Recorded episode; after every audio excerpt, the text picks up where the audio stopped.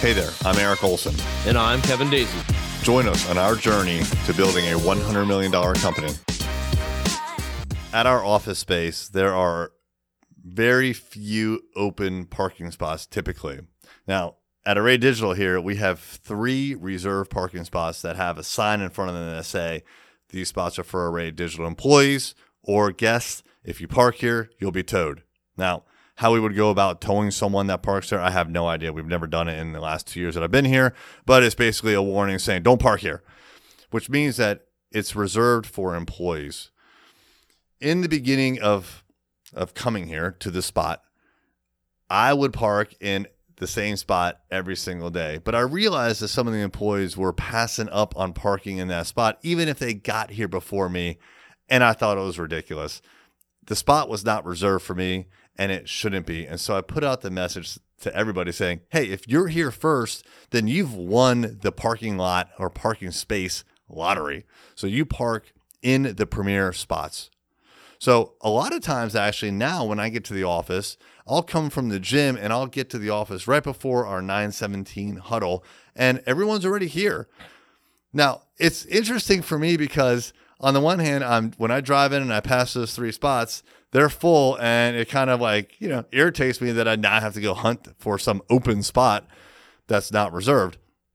But on the flip side, everybody's here. They're already here. They got the right spot, right? They, they, they, they put in the effort to get to work early enough to get the good spot, and they should get it. I'm never a fan of entitlement for a CEO or a C suite or any executive at all you are one of the many.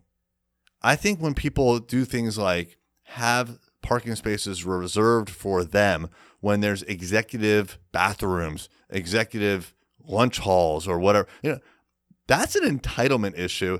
And I've never understood it. Everything in business should be based on merit. Now, I'm not saying everyone here is equal. Okay. Like I get it. I'm the CEO. I'm, I'm a little more equal than everyone else. But I'm not going to use that to entitle myself at all. All right. So if I'm not the first one here, guess what?